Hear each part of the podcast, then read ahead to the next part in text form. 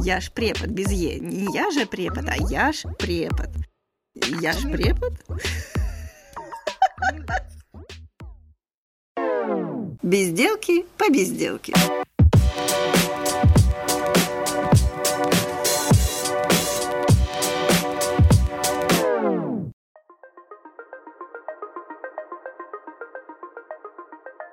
Итак, здравствуйте, с вами подкаст «Я ж препод», и сегодня мы, я, Юлия Полякова и Руслан Матвеев.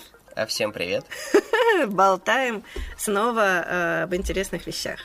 В частности, мы сегодня будем говорить про факторы влияния на нас, ну, потому что на нас постоянно кто-то влияет, и попробуем порассуждать, насколько сильно и что именно на нас влияет. Но на самом деле это делают родители, коллеги, политики, маркетологи, дети. Кстати, дети а, особые мастера в манипулировании взрослыми. Ну, вы, наверное, об этом знаете. Про методы воздействия я рассказывала на канале YouTube в целой серии, серии про манипулирование, стереотипизацию, клипмейкерство и так далее. А, гляньте, посмотрите, ссылочки, конечно же, есть везде.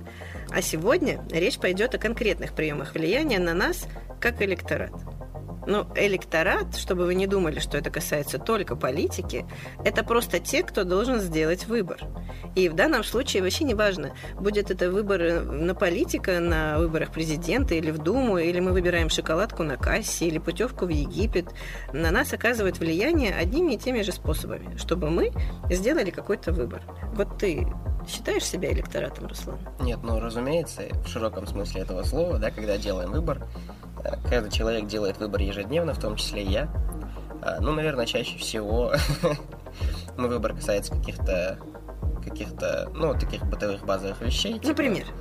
Выпить чай или кофе. Угу. Вот. И в моем случае методы воздействия это где банка ближе стоит. Нет, ну а, например, в магазин ты ходишь? Ну, разумеется, Ну, хожу, как конечно. ты делаешь выбор в магазине? Какой чай выбрать?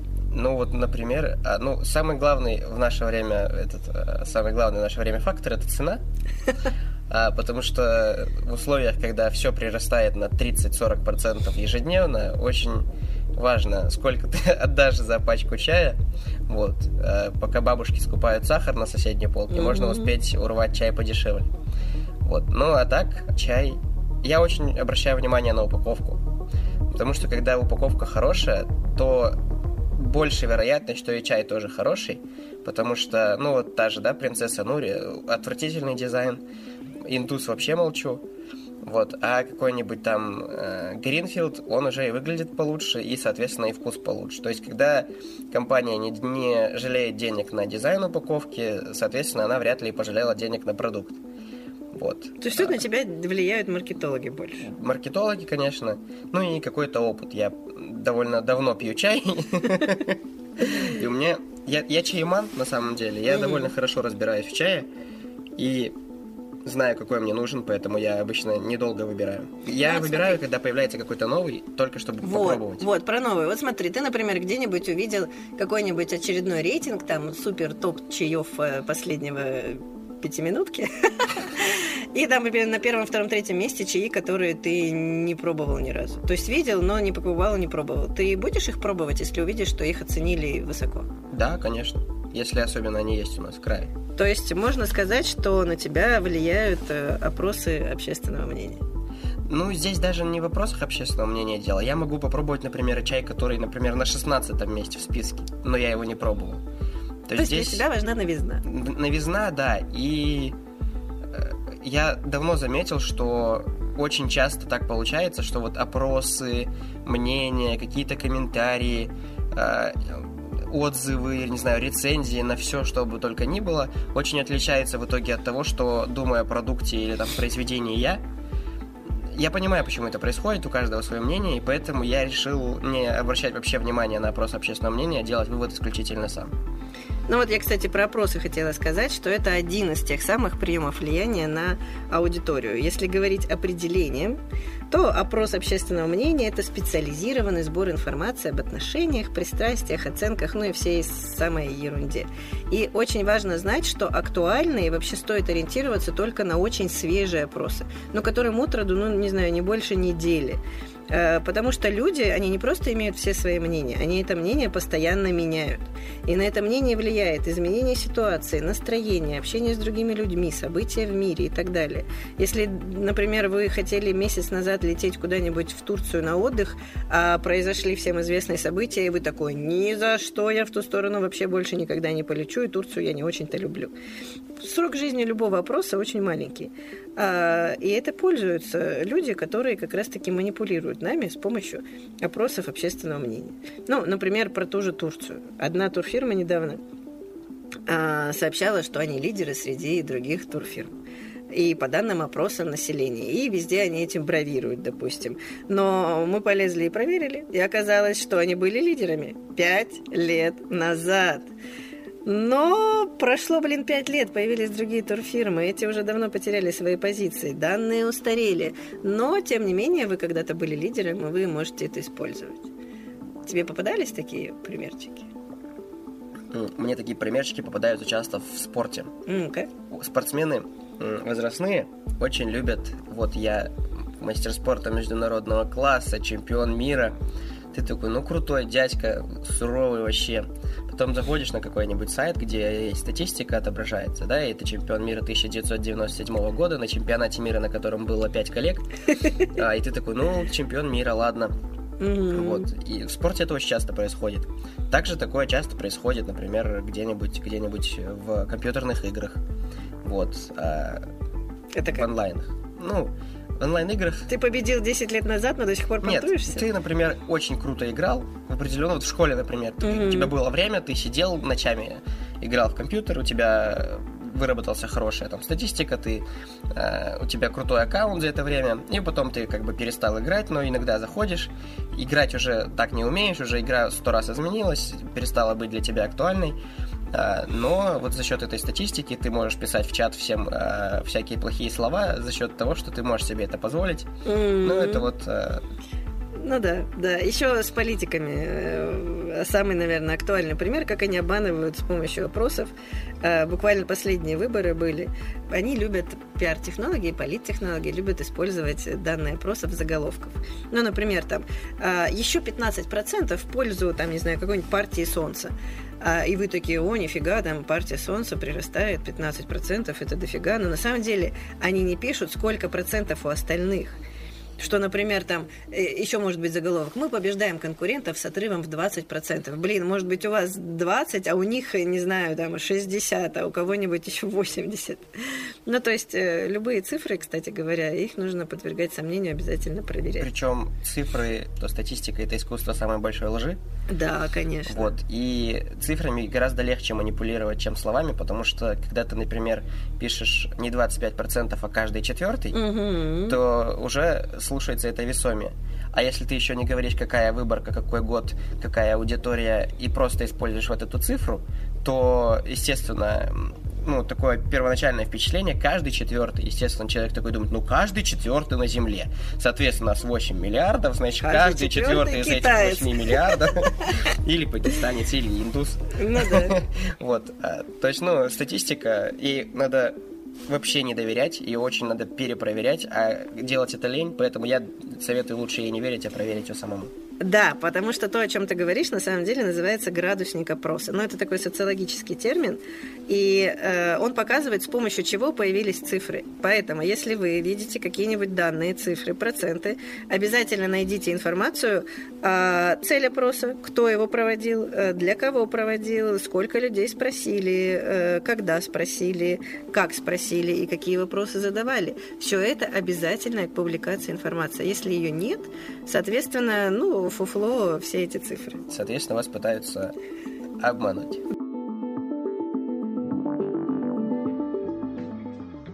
Обратите на это внимание.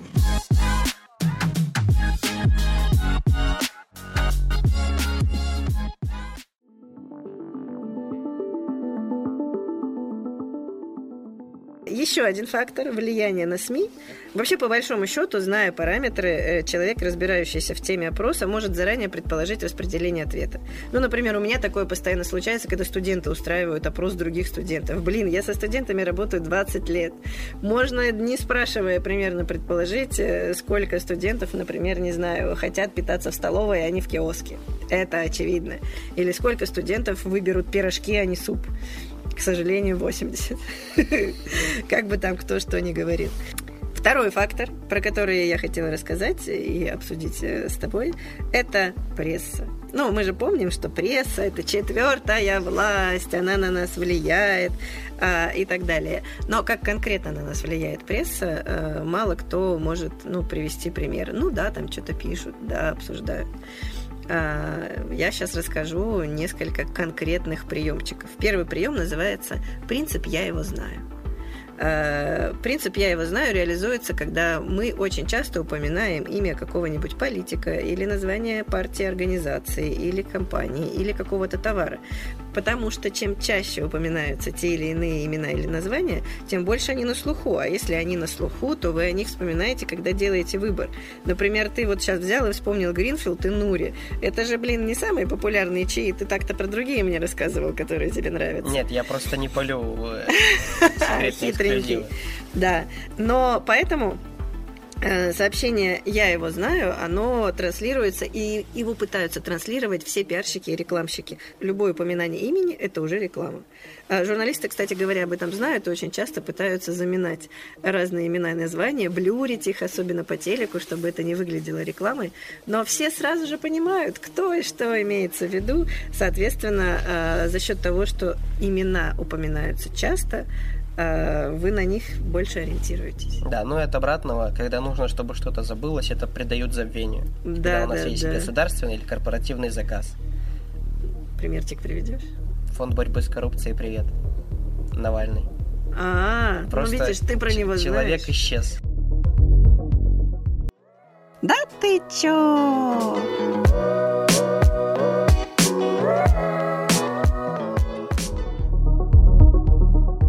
Еще есть один э, такой приемчик, который используют журналисты. Это использование фактов и комментариев, и вольная игра с ними. Я об этом рассказывала э, совсем недавно в подкасте про информационную политику. Так вот, любой образованный человек должен уметь отличить факт от комментария.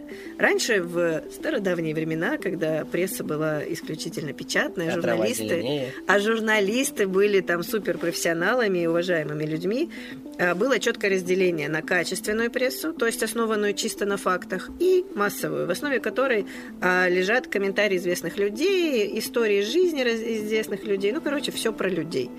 И э, у них была соответствующая разная аудитория. Сейчас это разделение очень размытое. То есть, если я дам задание студентам, найдите качественную газету э, или найдите массовую, массовые найдут все, а качественную ты хоть одну назовешь? Издание, к телеканалу, я не знаю. Мне кажется, сейчас просто методология изменилась, и к факту обязательно должен быть добавлен комментарий. Это так уже везде. Ну, хотя бы СМИ, которые опираются в основном на факты. Ну, РБК, например. Еще. РБК, Веду себя я как препод сейчас. РБК, наверное, ТАСС в какой-то мере. Да, ну, не в соглашусь, да. Не в некоторых темах, там есть темы, где они тоже иногда угу. проваливаются с точки зрения фактологичности. РИА Новости часто проваливаются. Ну вот, наверное, РБК и ТАСС. Ну вот. А, и особенно сейчас, когда идет вот эта вот война фейков, информационная война и так далее, она вся построена исключительно на том, что факты подменяются мнениями, эмоциональными комментариями, какими-то оценочными суждениями, лозунгами, выкриками, призывами и так далее. Так вот, что такое факт? Ой, господи, у меня очень уже скептическое отношение к слову факт. Почему? Ну, потому что, ну, вот как, как мы привыкли, да, есть какая-нибудь официальная бумажка, в которой что-то написано, она заверена подписью, печатью, и ты вроде как, как бы информация оттуда, она является фактом. Но по факту... Нет, официальная бумажка это вообще далеко не факт. Вот факт, что вчера был снег. Да. Факт это то, что ты видел своими глазами, то, о чем ты конкретно знаешь. Мне кажется, уже сейчас вот это факт. Но вот то, что ты видел своими глазами, это же тоже очень легко обмануть. Легко. И, и мне кажется, сейчас фактов как таковых не Фактами существует. слишком много сейчас манипулируют. Мне кажется, люди оперируют интерпретациями да, фактов. Да. А факт истинный уже очень мало кто видит на самом деле, потому что, ну, слишком много всего, слишком Ну, опять же, захламленное информационное Да, опять поле. же, нужно уметь различать факт. К сожалению, факты увидеть своими глазами достаточно сложно. То есть это надо поехать и увидеть. Может быть, именно поэтому стала развиваться туристическая индустрия и travel, блин, журналистика. Все хотят увидеть своими глазами. А все остальное это, конечно, интерпретация. Официальный документ это тоже интерпретация. Но это все околофактные вещи. А есть противоположная вещь это мнение. То есть вы ничего не видели, ничего не слышали, но у вас уже есть мнение. Ну, особенно в условиях текущей, нынешней, неоднозначной совершенно ситуации. Заметьте, а, уважаемые, авторитетные, грамотные люди, они либо вообще не высказываются, либо они очень осторожно высказывают очень общее э, свое мнение относительно происходящего, которое ни к чему их не обязывает. А чаще даже не общее, а они говорят, мы не владеем достаточной Да, информацией, поэтому делать выводы мы не можем. Да, вот те люди, которые уже однозначно совсем определились и начинают э, призывать или оценивать какую-то ситуацию, это, конечно, уже совсем другая история. А что говорить про ситуацию, мне кажется, это очень часто бывает с нами в обычной бытовой жизни. А одно дело, когда ты обещал прийти домой в 9, а пришел в 12. А мама, которая хорошая мама и говорит фактами, она говорит, Руслан, ты обещал прийти в 9. А что скажет мама, которая обычная? Она ничего не скажет, она просто возьмет сковородку. Ну, это у тебя, видимо, хорошая мама, которая не тратит время на слова. А большинство мам начнут эмоционально высказываться, да ты такой плохой, да ты обещал, да я тебя прождала, да я тут волнуюсь, морги обзваниваю, ну и так далее. Это все уже эмоции. И эмоции, между прочим, это как раз то самое, что на нас с вами очень сильно влияет. Если бы люди говорили только фактами, мы бы все были абсолютно в нейтральной позиции. Но это невозможно. Да, да. Еще здесь, мне кажется, следует сказать о значимости очков обычного интеллекта и эмоционального интеллекта, их совокупности, потому что эмоциями тоже довольно легко обманывать, и люди, у которых развита эмпатия, они даже на уровне эмоций могут определить, где более достоверная информация, где конкретно наиграно и что это абсолютно, Например? абсолютный бред. Ну, например, например, например, на России 1 на канале частенько проходят вот эти пропагандистские передачи, Ток-шоу. да, ток-шоу, и там очень все экспрессивно, очень агрессивно, и так, как будто вот в этой студии просто прожженные патриоты, которые, Мгм. будь у нас там 41 год, они бы лично пошли в первые на баррикады, но по факту мы видим, что это просто госзаказ, и люди отрабатывают определенную повестку, и они кричат, они махают руками, они краснеют, но при этом в глазах абсолютная какая-то пустотелость, и просто видно, что, ну, пример- примерно шаблонные одни и те же Как фразы. бы сказал Станиславский, не верю. Не верю, да. То есть, ну, и это на телеке очень часто. а, вот. И это довольно легко определить. Но при этом мне легко определить, а 80% населения страны думают, что вот так оно все и есть.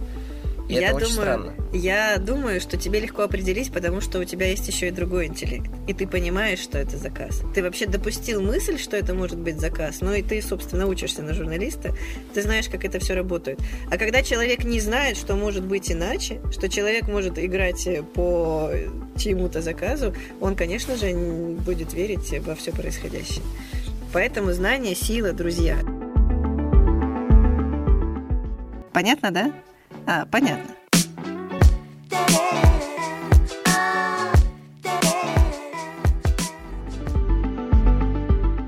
Последний фактор влияния, о котором я хотела сегодня рассказать и обсудить его с э, Русланом. Он поет уже какую-то песню, ему надоело. Мы поговорим про рекламу. да, вот Реклама это это, то, что окружает нас повсюду, и бессмысленно отрицать, что она на нас не влияет, она на нас влияет. Реклама товаров, реклама услуг, реклама людей, реклама городов и так далее. На самом деле, если вы хотите продвинуть что-то и сделать, чтобы чего-то было много, просто сделайте этому классную рекламу. Она реально работает. Особенно я говорю про социальную рекламу, про рекламу территорий, про рекламу, не знаю, ваших любимых мест, э, проектов и, и так далее. Ну так вот, Если говорить о другой рекламе, которая слишком много, она навязчива, то есть ряд э, таких условий, которые помогают снизить влияние рекламы. То есть, может быть, вы сейчас думаете, М, на меня она не влияет, давайте проверим. Итак, Первый фактор, который позволяет снизить степень воздействия рекламы, это ваши ценности. Если вы человек со сформированными и четко сформулированными ценностями и вашими жизненными принципами, то рекламе очень сложно навязать вам другие. А ведь реклама апеллирует именно ценностями. Ценность питья воды, ценность чистоты рук, ценность, не знаю, там, наличия восьмерых детей или там чистых ботинок, ну и так далее. Всем известно, что ценностное поле аудитории удается больше усилить, чем изменить. Поэтому, если у вас сформированы ценности, то рекламе крайне сложно сформировать другие. Соответственно, она на вас будет меньше влиять. А, например, задача системы пропаганды как раз изменение ценностей. Вот мне кажется, что мои ценности достаточно незыблемы на протяжении уже нескольких лет, и я рекламу в основном смотрю как э, картинку сюжетную. Красиво или некрасиво. Здесь еще, наверное, стоит сказать вот о чем. Ну. Реклама очень изменилась. Если раньше реклама транслировала ценность продукта, пользу продукта, то какие проблемы продукт решит для вас, сейчас реклама чаще уже гораздо, чем раньше, построена на ценностях, на формировании определенного статуса. Потому содержит, что пиарщики да, подучились. Содержит в себе определенные маркеры. Если у нас есть какая-нибудь Кока-Кола, мы видим, что у нас ценности семьи, ценности праздника, ценности взаимовыручки, взаимоподдержки. А если мы берем какой-нибудь Мерседес, у нас премиальность, честолюбие, какая-то уверенность, Комфорт, строгость, выдержанность, да, да. То есть уже бьют не на то, что продукт решает, а смотрите, вот этот чувак в костюме, а у него много денег, у него вилла, у него вот потому, что он едет на Мерседесе. И вот он весь такой крутой, и вот если у вас будет Мерседес, то вы тоже будете такой крутой. И на, как, как часто я это называю, на, на мягкий мозг, это очень сильно, это очень сильно влияет. То есть достаточно немножко помять, сказать, вот, Петя, ты сможешь быть таким же крутым дядей, потому что тебе надо купить Мерседес и благодаря Мерседесу ты станешь таким крутым дядей, то вот у нас полчетын на ландкрузерах и ездит. Да, ну это сразу видно, что активнее рекламируется, это сразу появляется. А я сейчас приведу свой пример, и ты приведешь свой. Как на меня влияет реклама? На меня всегда влияет реклама кофе и шоколада. Ну, я не знаю, возможно, потому что я люблю эти запахи, но если показывают кофе, я иду и пью кофе. Но я пью не тот кофе, который рекламируют. Я вообще не помню, какой кофе рекламируют. Я помню, что там был кофе и была красивая картинка. И я иду пью тот кофе, который есть у меня, который я выбираю из цены и какой-нибудь хорошей упаковки. Про то, про то, что ты говорил. А вот что на меня действительно влияет, это, наверное, реклама а, модной одежды. Ну, возможно, потому что я женщина, возможно, потому что я умею шить. Но я очень люблю смотреть всякие fashion-ТВ, когда модельеры делают свои показы. Это же тоже реклама, по большому счету.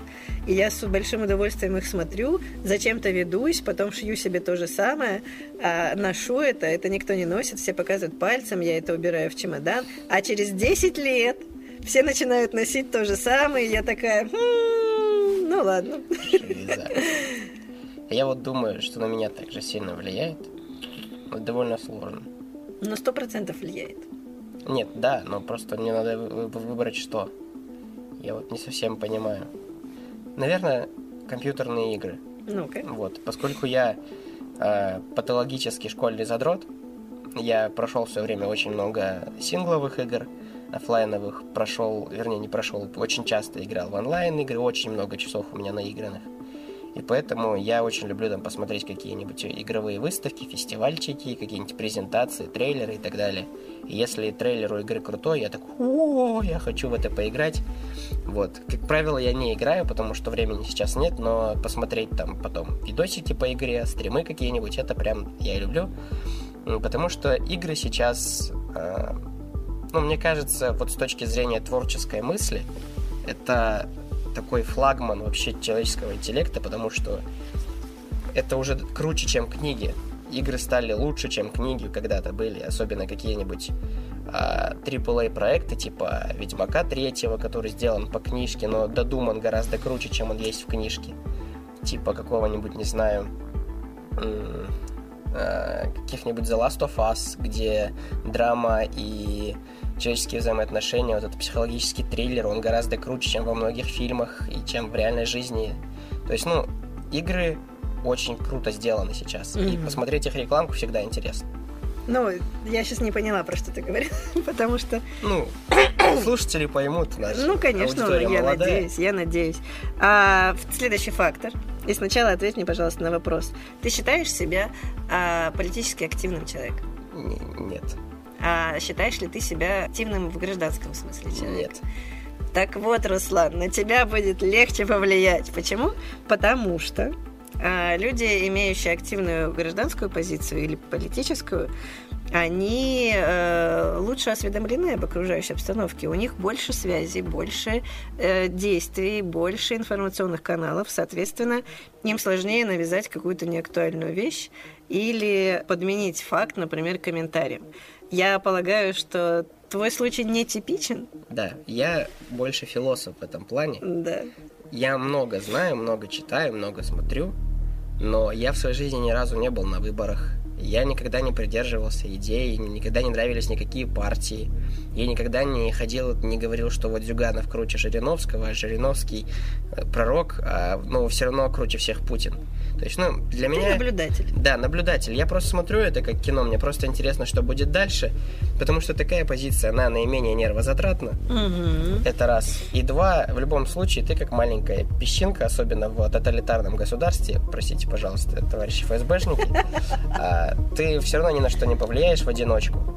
А, конечно, вот эти некоторые наши либеральные ребятки питают иллюзии, что вот, если у вас проснется самосознание, и каждый из вас поверит, но по факту, давайте будем честны, в истории такого не происходило никогда, никогда не было такого, что знач, значимая часть населения, особенно в России, где, скажем так, большая часть населения сосредоточена в западной части, а вот эта вот оппозиционная Сибирь, она там где-то за Уральскими горами, всем на нее плевать.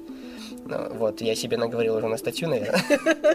Ну, посмотрим. Ну, в общем, политика это такая штука в России именно, к которой надо очень осторожно относиться и очень, очень быстро адаптироваться. Mm-hmm. Вот. Поэтому придерживаться каких-то конкретных сформированных ценностей и убеждений на долговременном промежутке не имеет смысла, потому что все слишком быстро меняется. Ты мне сейчас напоминаешь российские газеты и журналы конца 19 века, когда все было запрещено, жестокая цензура, угроза революции, и большинство газет и журналов, они с политических, скажем так, рельсов переехали быстренько на коммерческие, все стали тупо зарабатывать, снизили контент, снизили содержание контента, снизили уровень вообще напряженности, убрали политику, и все такие стали массовые Это даже не 19 век, это вот сейчас происходит А история глазах. циклична. Да. да. А, тут просто надо вот о чем сказать, наверное.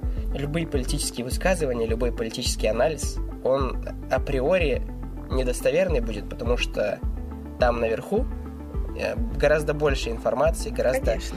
больше вот этот пузырь информационный, и не находясь в нем, сделать действительно правдивые объективные выводы сложно. Вот мы сейчас переходим к третьему фактору. Третий фактор – это уровень образования. А образование непосредственно влияет на ваше положение в обществе.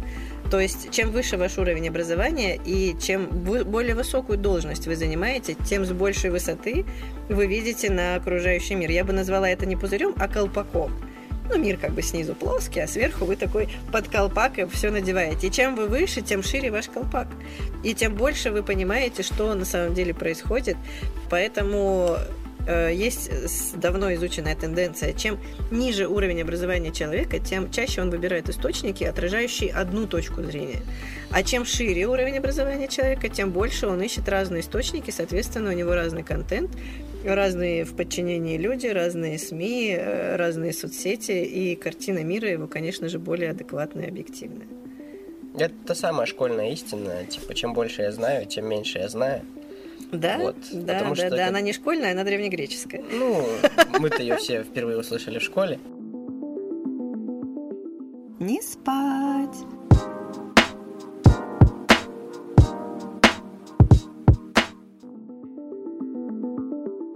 Последний фактор, о котором я должна обязательно сказать, э, это такое правило. Из логического и эмоционального люди чаще всего что выбирают? Эмоционально? Конечно, конечно же, да, говорит Руслан, который очень редко выбирает эмоциями.